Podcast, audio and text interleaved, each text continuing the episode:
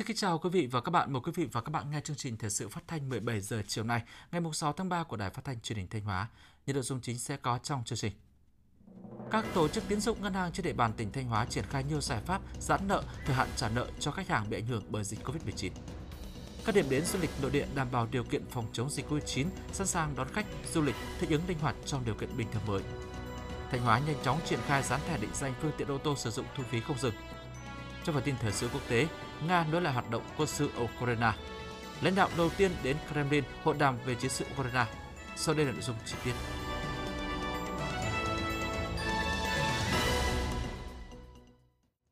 Ủy ban nhân dân tỉnh Thanh Hóa vừa có văn bản về việc chấp thuận một số vị trí đổ vật liệu không thích hợp phục vụ thi công dự án xây dựng tuyến đường bộ cao tốc Bắc Nam đoạn quốc lộ 45 Nghi Sơn trên địa bàn huyện Nông Cống. Cụ thể, chấp thuận cho Ban Quản lý Dự án 2 được đổ vật liệu không thích hợp trong quá trình thi công dự án xây dựng tuyến đường bộ cao tốc Bắc Nam đoạn quốc lộ 45 Nghi Sơn tại bãi thôn Thọ Đông, xã Thăng Thọ, tại bãi thôn Cự Phú, tại bãi đất của hộ ông Đặng Sử Hoa, xã Công Chính, tại bãi sân vận động Rọc Năn, xã Công Chính. Tổng diện tích bãi đổ thải được chấp thuận là 251.000 m2, tổng khối lượng khoảng 720.000 m3.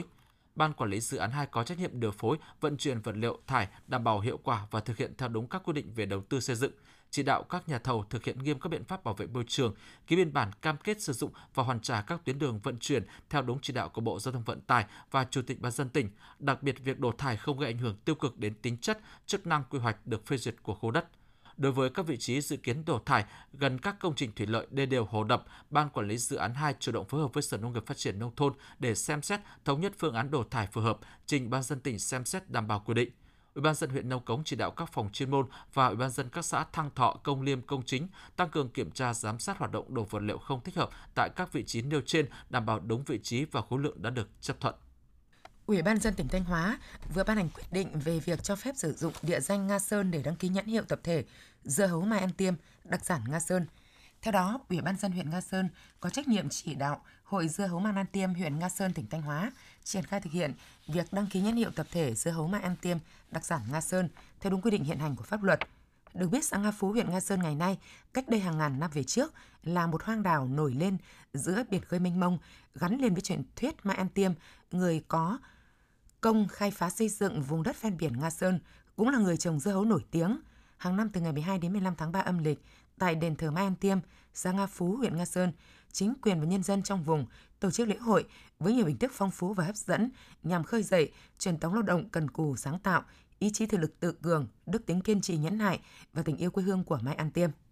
Theo Trung tâm Dự báo Khí tượng Thủy văn Quốc gia và Đài khí tượng Thủy văn Thanh Hóa, trong những ngày tới trên địa bàn tỉnh sẽ có mưa rông rải rác, nhiệt độ trung bình trong tháng 3 cao hơn cùng kỳ năm trước từ 1,5 đến 2 độ C. Đây là điều kiện thuận lợi để các đối tượng sâu bệnh phát sinh và gây hại trên lúa, nhất là bệnh đạo ôn, để hạn chế đến mức thấp nhất thiệt hại do bệnh gây ra và bảo vệ mùa màng. Sở Nông nghiệp Phát triển Nông thôn Thanh Hóa đề nghị Ủy ban nhân dân các địa phương và thủ trưởng các đơn vị có liên quan tập trung chỉ đạo phòng chống bệnh đạo ôn gây hại lúa đông xuân năm 2022. Cụ thể, Ủy ban nhân dân các huyện, thị xã, thành phố chỉ đạo các đơn vị, phòng chuyên môn, trung tâm dịch vụ nông nghiệp trên địa bàn, phân công cán bộ xuống cơ sở, tăng cường công tác điều tra phát hiện, kiểm tra đồng ruộng, theo dõi chặt chẽ diễn biến của sâu bệnh, nhất là bệnh đạo ôn, tăng cường tuyên truyền trên các phương tiện thông tin đại chúng về tình hình sâu bệnh và các biện pháp phòng trừ. Trên những ruộng bị bệnh, phải ngừng bón tất cả các loại phân và các chất kích thích sinh trưởng, duy trì mực nước trong ruộng và phun các loại thuốc có hoạt chất trisiclazone, propiconazole, fesozanin. Nếu áp lực bệnh cao cần phun kép 2 lần cách nhau từ 5 đến 7 ngày và đảm bảo tối thiểu 30 lít nước thuốc đã pha trên một sào 500 m2. Tăng cường phối hợp với cơ quan chức năng kiểm tra, thanh tra các cơ sở kinh doanh phân bón, thuốc bảo vệ thực vật trên địa bàn nhằm ngăn chặn việc bán thuốc tràn lan, không đúng chủng loại, quá hạn sử dụng hoặc kém chất lượng. Giám đốc Sở Nông nghiệp Phát triển Nông thôn tỉnh giao các chi cục trực thuộc và Trung tâm khuyến nông tăng cường phối hợp, nắm chắc tình hình diễn biến thời tiết, sâu bệnh, hướng dẫn các địa phương áp dụng các biện pháp phòng trừ đạt hiệu quả cao. Sau Tết Nguyên đán, các trang trại hộ chăn nuôi trên địa bàn tỉnh đã bắt đầu tái đàn để duy trì quy mô chăn nuôi, ổn định sản xuất, đảm bảo nguồn cung đáp ứng nhu cầu của thị trường. Tuy nhiên hiện nay thời tiết chuyển mùa nên dịch bệnh trên đàn gia súc gia cầm có nguy cơ bùng phát, giá thức ăn chăn nuôi tăng cao nên người dân chăn nuôi cần thận trọng, chủ động phòng chống dịch bệnh và tránh tình trạng tái đàn ồ ạt. Năm 2022, tỉnh Thanh Hóa đề ra mục tiêu tổng đàn trâu đạt gần 400.000, đàn lợn trên 1,2 triệu con, đàn gia cầm 24 triệu con. Ngay từ đầu năm 2022, cùng với ngành nông nghiệp, chính quyền các địa phương đang chỉ đạo khuyến cáo, hướng dẫn các cơ sở, hộ chăn nuôi thực hiện tái đàn bảo đảm an toàn dịch bệnh. Theo đó, trước khi thực hiện tái đàn, tăng quy mô chăn nuôi, người chăn nuôi cần tìm hiểu thông tin về dự báo và diễn biến thị trường, về lượng cung cầu, nên tiêu thụ sản phẩm để đầu tư số lượng đàn sao cho phù hợp với điều kiện kinh tế, tránh tư tưởng nóng vội, không tái đàn ồ ạt, nhất là tại các cơ sở chăn nuôi và vùng đã xảy ra dịch bệnh trong thời gian trước đó. Về con giống, trước, trong và sau Tết Nguyên đán, người dân nên duy trì đàn giống bố mẹ để bảo đảm nguồn con giống có chất lượng. Đối với những cơ sở, hộ chăn nuôi nhập con giống bên ngoài, cần tìm hiểu các cơ sở có uy tín, có giấy chứng nhận kiểm dịch, bố trí nuôi cách ly ít nhất 2 tuần trước khi nhập đàn. Đi đôi với đó, trong quá trình chăn nuôi, người dân phải thường xuyên theo dõi quan sát đàn vật nuôi để có biện pháp phòng trị bệnh thích hợp. Thực hiện chỉ đạo của Chính phủ, Ngân hàng Nhà nước, các tổ chức tín dụng, ngân hàng trên địa bàn tỉnh Thanh Hóa đã và đang triển khai nhiều giải pháp giãn nợ, cơ cấu lại thời hạn trả nợ cho khách hàng bị ảnh hưởng bởi dịch Covid-19, đồng thời tăng cường các chương trình tín dụng ưu đãi đáp ứng kịp thời nhu cầu vốn cho nền kinh tế, góp phần thực hiện có hiệu quả mục tiêu kép vừa phòng chống dịch vừa khôi phục sản xuất kinh doanh. Nhằm hỗ trợ khách hàng tiếp cận nguồn vốn và ưu đãi, từ đầu tháng 3 năm 2022, hệ thống các ngân hàng nông nghiệp phát triển nông thôn trên địa bàn tỉnh Thanh Hóa đã triển khai chương trình tín dụng 30.000 tỷ đồng cho vay khách hàng lớn với lãi suất cho vay chỉ 4% một năm. Đối tượng của chương trình là các doanh nghiệp lớn hoạt động trong lĩnh vực nông nghiệp thủy sản, công nghiệp, xây dựng và thương mại dịch vụ. Ngoài ra, Agribank vẫn tiếp tục triển khai nhiều gói tín dụng ưu đãi hỗ trợ nền kinh tế như gói tín dụng 100.000 tỷ đồng ưu đãi lãi suất hỗ trợ khách hàng bị ảnh hưởng bởi dịch Covid-19, chương trình tín dụng 30.000 tỷ đồng với lãi suất hỗ trợ tới 2% một năm cho doanh nghiệp vừa và nhỏ. Trong bối cảnh sản xuất kinh doanh thích ứng an toàn, linh hoạt phòng chống Covid-19, ngay từ đầu năm 2022, các ngân hàng trên địa bàn tỉnh Thanh Hóa đã chủ động rà soát, nắm bắt tình hình sản xuất kinh doanh, mức độ thiệt hại của khách hàng vay vốn bị ảnh hưởng bởi dịch Covid-19 để kịp thời thực hiện các biện pháp hỗ trợ như gia hạn, giãn nợ, điều chỉnh giảm lãi suất từ 0,5 đến 2% đối với từng nhóm khách hàng. Đặc biệt, trước sự bức thiết về nguồn vốn để khôi phục lại hoạt động sản xuất kinh doanh, các ngân hàng cũng triển khai thêm nhiều gói tín dụng với lãi suất ưu đãi chỉ từ 4 đến 4,5% một năm đối với các lĩnh vực ưu tiên và từ 6 đến 8% một năm đối với các lĩnh vực hoạt động kinh tế khác.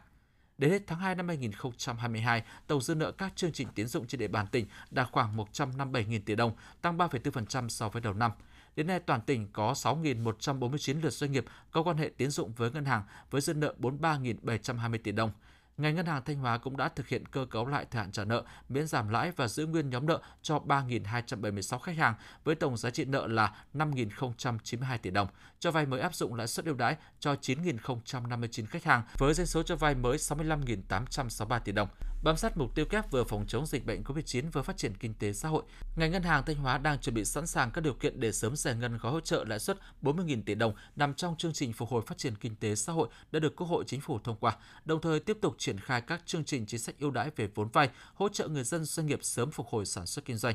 Năm 2022, ngành Ngân hàng Thanh Hóa phấn đấu tăng trưởng dư nợ tín dụng khoảng 16%, cao hơn mục tiêu chung của cả nước. Quý vị và các bạn đang theo dõi chương trình thời sự phát thanh của Đài Phát thanh và Truyền hình Thanh Hóa. Chương trình được phát trên sóng FM tần số 92,3 MHz. Tiếp theo sẽ là những thông tin đáng chú ý.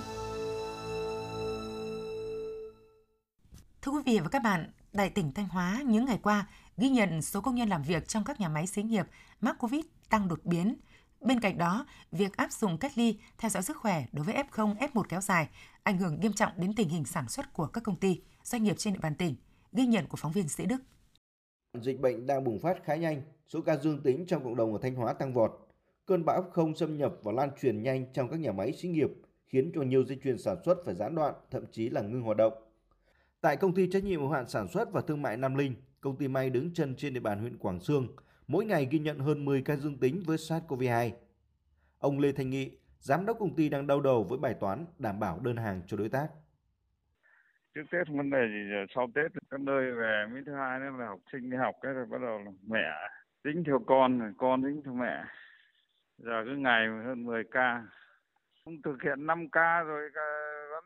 đo thân nhiệt rồi vẫn sát khuẩn các thứ đấy, nhưng mà lúc nào bây giờ nó lại vẫn lây được, những cái nó không nặng lắm. Chuyện nào làm vẫn cứ làm, tất nhiên nó tiến độ nó không theo ý định mình được. Họ chỉ khoảng 7 ngày là họ test lại âm tính là lại đi làm được thôi. Mỗi ngày dịch bệnh Covid-19 đang lấy đi lượng lớn lao động trong các nhà máy xí nghiệp ở Thanh Hóa. Đến thời điểm này thì có công ty phải cho 70% công nhân nghỉ việc để cách ly y tế.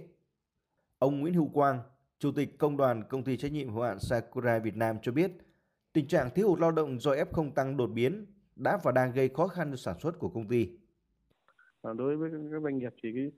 cái việc mà tới đây mà để bình thường hóa thì F1 thì có thể là không phải cách ly nữa mà có thể đi làm được bình thường. Tại công ty chúng tôi ấy, thì khi mà đã tiếp xúc với F0 thì coi như là những người đó thì lại F1. Số lượng nó cũng rất là đông, cho nên là cái việc mà người lao động nghỉ như vậy thì cũng ảnh hưởng đến chuỗi sản xuất. Còn về phía công ty ở đây là phải đảm bảo được cái yêu cầu phòng chống dịch, cho nên là công ty cũng không thể yêu cầu người lao động là có quay trở lại được làm việc hay không, mà căn cứ vào cái giấy tờ của người lao động là phải đảm bảo được sức khỏe hết thời gian dịch bệnh thì mới được quay trở lại làm việc. Còn tại Công ty Trách nhiệm Hữu hạn Giày Aileron Việt Nam với 10.000 lao động, hiện tại đang có khoảng 50% công nhân phải nghỉ việc do Covid-19, dẫn đến thiếu hụt lao động cục bộ và ảnh hưởng nhiều đến hoạt động sản xuất. Đồng tình quan điểm là cần thay đổi quy định, không áp dụng biện pháp cách ly y tế đối với F1. Bà Nguyễn Thị Loan, Chủ tịch Công đoàn Công ty Trách nhiệm Hữu hạn Giày Aileron Việt Nam cho biết, trong tình hình này thì nếu như địa phương áp dụng cách ly y tế đối với F1 là không cần thiết, gây khó khăn cho hoạt động sản xuất của doanh nghiệp. Phía công ty chỉ mong muốn là đối với trường hợp mà F1 nên giảm bớt cái thời gian cách ly hơn nữa. Còn đối với cái trường hợp F0 thì các địa phương phải có những cái quản chế phù hợp. Ví dụ như một số địa phương là sau khi một công nhân mà có cái xác nhận là dương tính áp luôn cho họ là 10 ngày hay 14 ngày cách ly điều trị thì nó còn phù hợp. Thứ hai nữa là rất nhiều địa phương sau khi công nhân mà người ta khỏi rồi lại còn yêu cầu họ nghỉ thêm theo dõi sức khỏe 7 đến 10 ngày hay 14 ngày nữa. Nó khiến cho là doanh nghiệp vốn dĩ là đang thiếu lao động thì bây giờ lại càng thiếu trầm trọng hơn. Hiện nay tại các nhà máy đều sản xuất theo dây chuyền, vì vậy việc hàng nghìn công nhân phải nghỉ việc do Covid-19 làm đứt gãy chuỗi sản xuất, thậm chí là phải dừng hoạt động. Việc thực hiện các biện pháp phòng chống dịch là quy định chung đang được công nhân, các doanh nghiệp thực hiện nghiêm. Tuy nhiên khi dịch bệnh lây lan nhanh chóng trong các nhà máy chuyên nghiệp những ngày qua ở Thanh Hóa, cho thấy chúng ta không thể ngăn chặn dịch bệnh Covid-19 lây lan.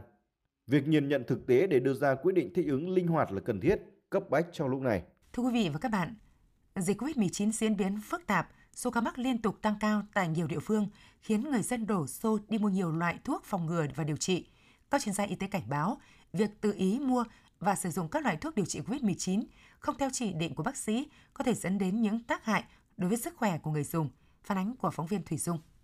Những ngày này, các nhà thuốc, cơ sở kinh doanh thuốc tân dược trên địa bàn thành phố Thanh Hóa thường xuyên có rất đông người mua thuốc, đa phần người dân đi mua thuốc các loại để dự trữ, sử dụng trong điều trị COVID-19. Không có đơn thuốc, không có chỉ định của bác sĩ, nhiều người dân đi mua thuốc theo chỉ dẫn của người quen, kể cả những người không làm trong ngành y tế, thậm chí là mua theo các đơn thuốc lan truyền trên mạng xã hội. Bà Lê Thị Sơn, phường Đông Vệ, thành phố Thanh Hóa, tỉnh Thanh Hóa nói: Gia đình tôi thì cũng chuẩn bị rất nhiều thuốc rồi, như thế là Panadol, thuốc ho rồi các thứ thì cũng để trị Covid. Dược sĩ Lê Đình Thắng, chủ nhà thuốc Hoàng Mai, thành phố Thanh Hóa, tỉnh Thanh Hóa cho biết: Người dân đến mua thuốc là đông hơn rất nhiều, tại vì tâm lý mọi người là đang lo lắng trước tình hình dịch bệnh tăng cao. Có rất nhiều khách đến đây thì họ hỏi về cả thuốc điều trị Covid monupavir và nhiều người lại tự ý hỏi về mua kháng sinh. Lợi dụng tâm lý lo lắng của người dân, nhiều cá nhân đã rao bán tràn lan trên mạng xã hội các mặt hàng thuốc điều trị COVID-19. Ngoài các loại thuốc sản xuất trong nước, nhiều loại thuốc được giới thiệu là hàng xách tay từ Nga, Trung Quốc với quảng cáo có khả năng phòng chống lây nhiễm, điều trị hiệu quả COVID-19 và phòng ngừa các biến chứng do hậu COVID-19. Các loại thuốc này được rao bán trên mạng xã hội như Facebook, Zalo với giá bán từ vài trăm nghìn đồng đến vài triệu đồng một hộp, trong khi nguồn gốc xuất xứ, tác dụng không rõ ràng. Các chuyên gia y tế khuyến cáo người dân không sử dụng các thuốc không rõ nguồn gốc, đồng thời không tự ý sử dụng các thuốc kháng virus và kháng viêm, bởi các loại thuốc này phải dùng đúng đối tượng, thời gian, liều lượng theo chỉ định của bác sĩ, nếu không có thể dẫn đến những tác dụng phụ gây ảnh hưởng đến sức khỏe và quá trình điều trị. Thạc sĩ bác sĩ Nguyễn Văn Dũng, Phó Giám đốc Bệnh viện điều trị COVID-19 số 1 tỉnh Thanh Hóa cho biết: Bệnh nhân mà không có triệu chứng thì khuyến cáo không phải dùng thuốc gì cả, mà cơ bản là nâng cao sức khỏe và dùng các cái thuốc hỗ trợ về mặt sức khỏe là các dòng vitamin.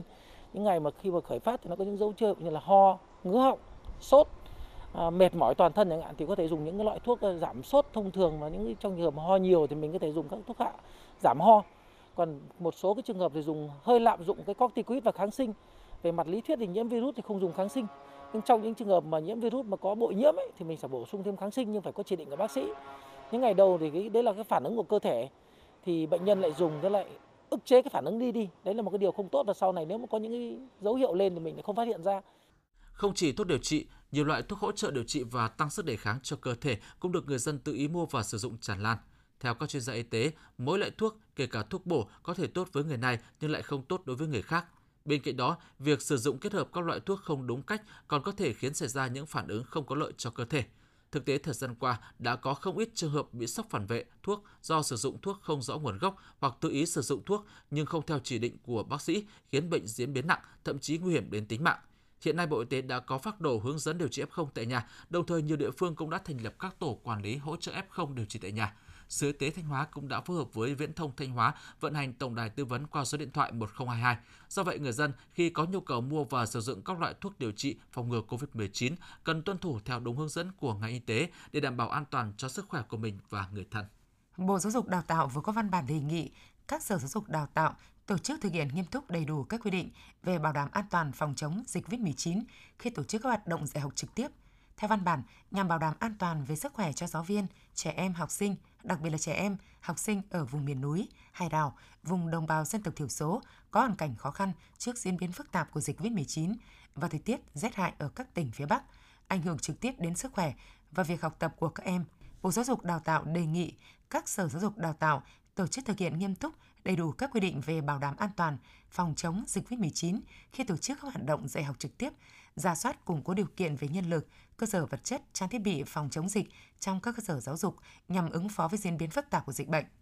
Các nhà trường tăng cường phối hợp với gia đình trẻ em, học sinh để theo dõi thường xuyên về sức khỏe, tuyên truyền tư vấn hỗ trợ học sinh về học tập tâm lý, đảm bảo dinh dưỡng và tăng cường các hoạt động vận động thể lực giúp các em thích nghi, ổn định việc học tập và rèn luyện trong bối cảnh dịch bệnh. Đặc biệt quan tâm vào các biện pháp hỗ trợ về vật chất và tinh thần đối với trẻ em, học sinh ở vùng miền núi hải đảo, vùng đồng bào dân tộc thiểu số có hoàn cảnh khó khăn. Các địa phương chủ động linh hoạt trong việc thực hiện kế hoạch năm học, dạy học trực tiếp kết hợp với trực tuyến phù hợp với diễn biến phức tạp của dịch bệnh và thời tiết ở địa phương đối với từng cơ sở giáo dục và lớp học. Các sở giáo dục và đào tạo tiếp tục chỉ đạo thực hiện nghiêm túc một số việc cần lưu ý khi học sinh trở lại trường học trực tiếp và báo cáo tình hình tổ chức dạy học trực tiếp đảm bảo an toàn phòng chống dịch theo công điện số 136 ngày 8 tháng 2 năm 2022 của Bộ trưởng Bộ Giáo dục Đào tạo. Thưa quý vị và các bạn, khi chuyển về trạng thái bình thường mới, các điểm đến du lịch nội địa đã ngay lập tức tổ chức đón khách nhằm nhanh chóng khôi phục hoạt động, dần phá băng cho ngành du lịch, ghi nhận của phóng viên An Thư. Với không quá 30 người tham gia chuyến đi thực tế sáng tác, Đoàn Văn nghệ sĩ Hội Văn học Nghệ thuật Thanh Hóa đã kiểm tra dịch tễ trước khi lên đường và luôn tuân thủ nguyên tắc 5K trong quá trình di chuyển, tiếp xúc tại các địa phương.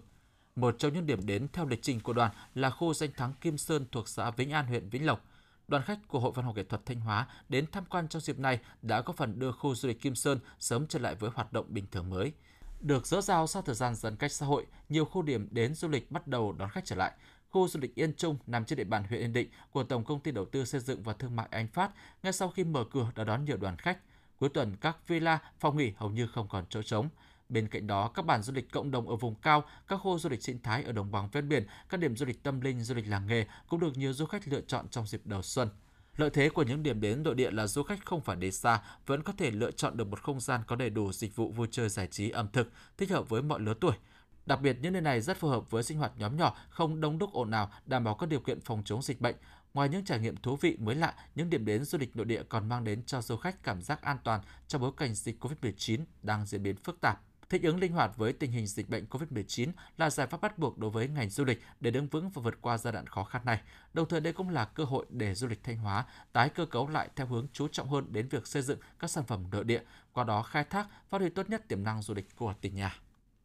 Thưa quý vị và các bạn, thuộc vùng núi cao nằm ở phía tây của tỉnh Thanh Hóa, huyện Bá Thước có phong cảnh thiên nhiên hoang sơ, môi trường trong lành, khí hậu quanh năm mát mẻ và văn hóa truyền thống giàu bản sắc của dân tộc. Đây là tiềm năng, thế mạnh để huyện Bá Thước phát triển loại hình du lịch sinh thái, cộng đồng, lưu trú, nghỉ dưỡng, homestay, góp phần đưa du lịch thành ngành kinh tế mũi nhọn của huyện. Bài viết của phóng viên Mai Nhung.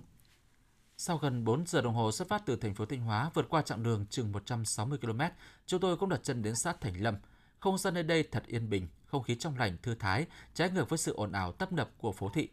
Bản Đôn dần hiện ra trước mắt với những thửa ruộng bậc thang xanh mướt, những nếp nhà sàn nằm nép bên chân đồi. Tất cả hòa quyện đẹp tựa tranh vẽ. Người dân ở đây cho biết vào tháng 5, tháng 6, tháng 9 và tháng 10 là thời điểm Bản Đôn thu hút khách du lịch nhiều nhất. Khi đó là mùa lúa chín, tất cả các khu ruộng bậc thang bên sườn đồi sẽ chuyển sang màu vàng rực rỡ, khiến nơi đây mang một vẻ đẹp trù phú và thơ mộng.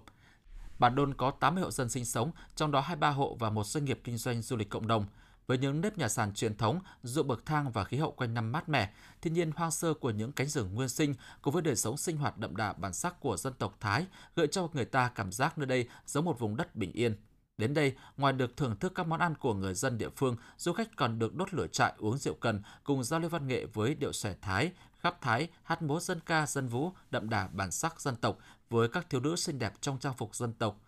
Vùng đất Son Bá 10 hay còn gọi là Cao Sơn là tên gọi của ba bản gồm bản Son, bản Bá và bản 10 thuộc xã Lũng Cao, huyện Bá Thước. Với 190 hộ, gần 700 nhân khẩu là đồng bào dân tộc Thái, nằm trên độ cao 2.000 m so với mặt nước biển, được bao bọc bởi dãy núi Pha Hé, Pha Chiến, Hồng Vĩ. Vùng đất này quanh năm sương mù bao phủ với nhiệt độ trung bình hàng năm từ 15 đến 20 độ C, mùa đông có thời điểm nhiệt độ xuống khoảng 2 đến 5 độ C, nhiều năm xuất hiện băng tuyết. Chính vì thế mà nơi đây còn được mệnh danh là Sapa của xứ Thanh. Chính vì vậy mà nơi đây thu hút rất nhiều khách du lịch trong và ngoài nước tìm đến và trải nghiệm. Bá Thước được thiên nhiên ưu ái ban tặng cho nguồn tài nguyên du lịch tự nhiên vô cùng phong phú, đa dạng, đã được Ban dân tỉnh Thanh Hóa phê duyệt đề án phát triển du lịch cộng đồng huyện Bá Thước đến năm 2020, tầm nhìn 2030. Từ năm 2017 đến nay, huyện Bá Thước đã đầu tư hơn 20 tỷ đồng xây dựng kết cấu hạ tầng để phát triển du lịch. Bên cạnh đó, huyện còn chú trọng thu hút các nguồn lực đầu tư phát triển du lịch và tạo điều kiện thuận lợi cho các doanh nghiệp và người dân tham gia phát triển du lịch. Nhờ đó đến nay, huyện Bá Thước đã thu hút được nhiều nhà đầu tư vào lĩnh vực du lịch với tổng nguồn vốn đầu tư hơn 200 tỷ đồng. Trung bình, các khu nghỉ dưỡng này đón từ 700 đến 900 lượt khách một tháng, trong đó trên 60% là khách quốc tế. Hiện trên địa bàn huyện Bá Thước có 4 điểm du lịch được Ủy ban nhân dân tỉnh Thanh Hóa công nhận là điểm du lịch cấp tỉnh gồm Bản Hiêu xã Cổ Lũng, Bản Báng, Bản Kho Mường xã Thành Sơn và Bản Đôn xã Thành Lâm. Đây là những điểm du lịch cộng đồng có lợi thế về cảnh quan thiên nhiên, môi trường trong lành, khí hậu mát mẻ quanh năm. Ông Võ Minh Khoa, Chủ tịch Ủy ban nhân dân huyện Bá Thước cho biết, để đáp ứng ngày càng cao nhu cầu của du khách cũng như góp phần quan trọng phát triển kinh tế xã hội, huyện sẽ đẩy nhanh tiến độ hoàn thiện việc lập quy hoạch các khu điểm du lịch trọng điểm, chú trọng bảo tồn, phát huy các giá trị văn hóa truyền thống, đầu tư phát triển du lịch, phấn đấu đến năm 2025 đón khoảng 120.000 lượt khách du lịch một năm. Doanh thu từ dịch vụ du lịch ước đạt khoảng 200 tỷ đồng. Khu du lịch sinh thái Pù Luông trở thành khu du lịch sinh thái du lịch cộng đồng trọng điểm của tỉnh Thanh Hóa. Tin rằng trong tương lai không xa, du lịch huyện Bá Thước sẽ có những bước phát triển vượt bậc tương xứng với tiềm năng của mình, góp phần thúc đẩy phát triển kinh tế xã hội của địa phương, vững bước trên con đường hội nhập đất nước. Thưa quý vị và các bạn, dù mới đi vào hoạt động được hơn 4 năm, nhưng câu lạc bộ Trái tim nhân ái huyện Thọ Xuân đã có nhiều hoạt động thiện nguyện thiết thực, có ý nghĩa nhằm quan tâm, giúp đỡ nhiều mảnh đời bất hạnh, người yếu thế gặp khó khăn trong cuộc sống. Từ ngày mẹ bỏ đi, 4 chị em Lê Thị Thanh Huyền, thôn Ba Ngọc, xã Xuân Phú, huyện Thọ Xuân, tỉnh Thanh Hóa bơ vơ côi cút như bể chim non mất tổ. Cuộc sống càng khó khăn và đi vào bế tắc khi bố Huyền phát hiện bệnh ung thư, không lâu sau thì qua đời. Ngay sau khi có thông tin về hoàn cảnh thương tâm của 4 chị em Huyền, câu lạc bộ Trái tim nhân ái huyện Thọ Xuân đã đến tìm hiểu, hỗ trợ gia đình em tiền mai táng phí và lên phương án kêu gọi sự chung tay giúp đỡ của các nhà hảo tâm và các tổ chức trong và ngoài huyện. Các thầy cô giáo cũng dành cho chị em Huyền những gì tốt đẹp nhất. Với sự tận tâm, tình thương yêu vô bờ bến của thầy cô giáo, đặc biệt là các thành viên câu lạc bộ, chị em Huyền đã được sửa chữa nhà cửa khang trang, trao tặng một cặp bò, 50 con gà giống, hỗ trợ 2 triệu đồng một tháng cho các em đến năm học hết lớp 12. Tổng số tiền hỗ trợ là 285 triệu đồng. Câu lạc bộ Trái tim nhân ái huyện Thọ Xuân tiền thân là nhóm thiện nguyện hoạt động tự phát ở địa phương. Năm 2017, câu lạc bộ nhân ái huyện Thọ Xuân chính thức được thành lập dưới sự quản lý của huyện đoàn Thọ Xuân. Ban đầu câu lạc bộ chỉ có 10 người, đến nay đã thu hút sự tham gia của gần 40 thành viên là cán bộ, công chức, viên chức, công an, bộ đội, người lao động, tiểu thương, doanh nghiệp trên địa bàn. Với suy nghĩ cho đi là còn mãi, các thành viên trong câu lạc bộ đã kịp thời hỗ trợ tiền mặt, nhu yếu phẩm cho bà con ở các địa phương trong và ngoài tỉnh bị ảnh hưởng bởi thiên tai lũ lụt, hỗ trợ xây dựng nhà tình thương, giúp đỡ các em học sinh có hoàn cảnh khó khăn, học sinh nghèo vượt khó, những mảnh đời bất hạnh trong cuộc sống. Đặc biệt hơn 2 năm qua, kể từ khi dịch Covid-19 bùng phát, các thành viên trong câu lạc bộ Trái tim nhân ái huyện Thọ Xuân đã tích cực phối hợp với cấp ủy Đảng, chính quyền địa phương, các ban ngành đoàn thể tham gia vào công tác phòng chống dịch bệnh. Hơn 3 tỷ đồng chính là tổng số tiền các hoạt động thiện nguyện của câu lạc bộ Trái tim nhân ái huyện Thọ Xuân từ năm 2017 đến nay. Quan tâm, chia sẻ, giúp đỡ những mảnh đời bất hạnh, người yếu thế trong xã hội chính là niềm vui, niềm hạnh phúc của các thành viên trong câu lạc bộ Trái tim nhân ái huyện Thọ Xuân. Trao yêu thương, trao hạnh phúc đong đầy, câu lạc bộ thực sự là nơi trái tim sưởi ấm những trái tim. Chương trình thời sự của Đài Phát thanh Truyền hình Thanh Hóa xin được kết thúc tại đây. Thực hiện chương trình biên tập viên Ngọc Yến, các phát thanh viên Minh Thu, Quang Duẩn, kỹ thuật viên Công Huân, tổ chức sản xuất Hoàng Triều, chịu trách nhiệm nội dung Hà Đình Hậu. Sau đây là phần tin thời sự quốc tế.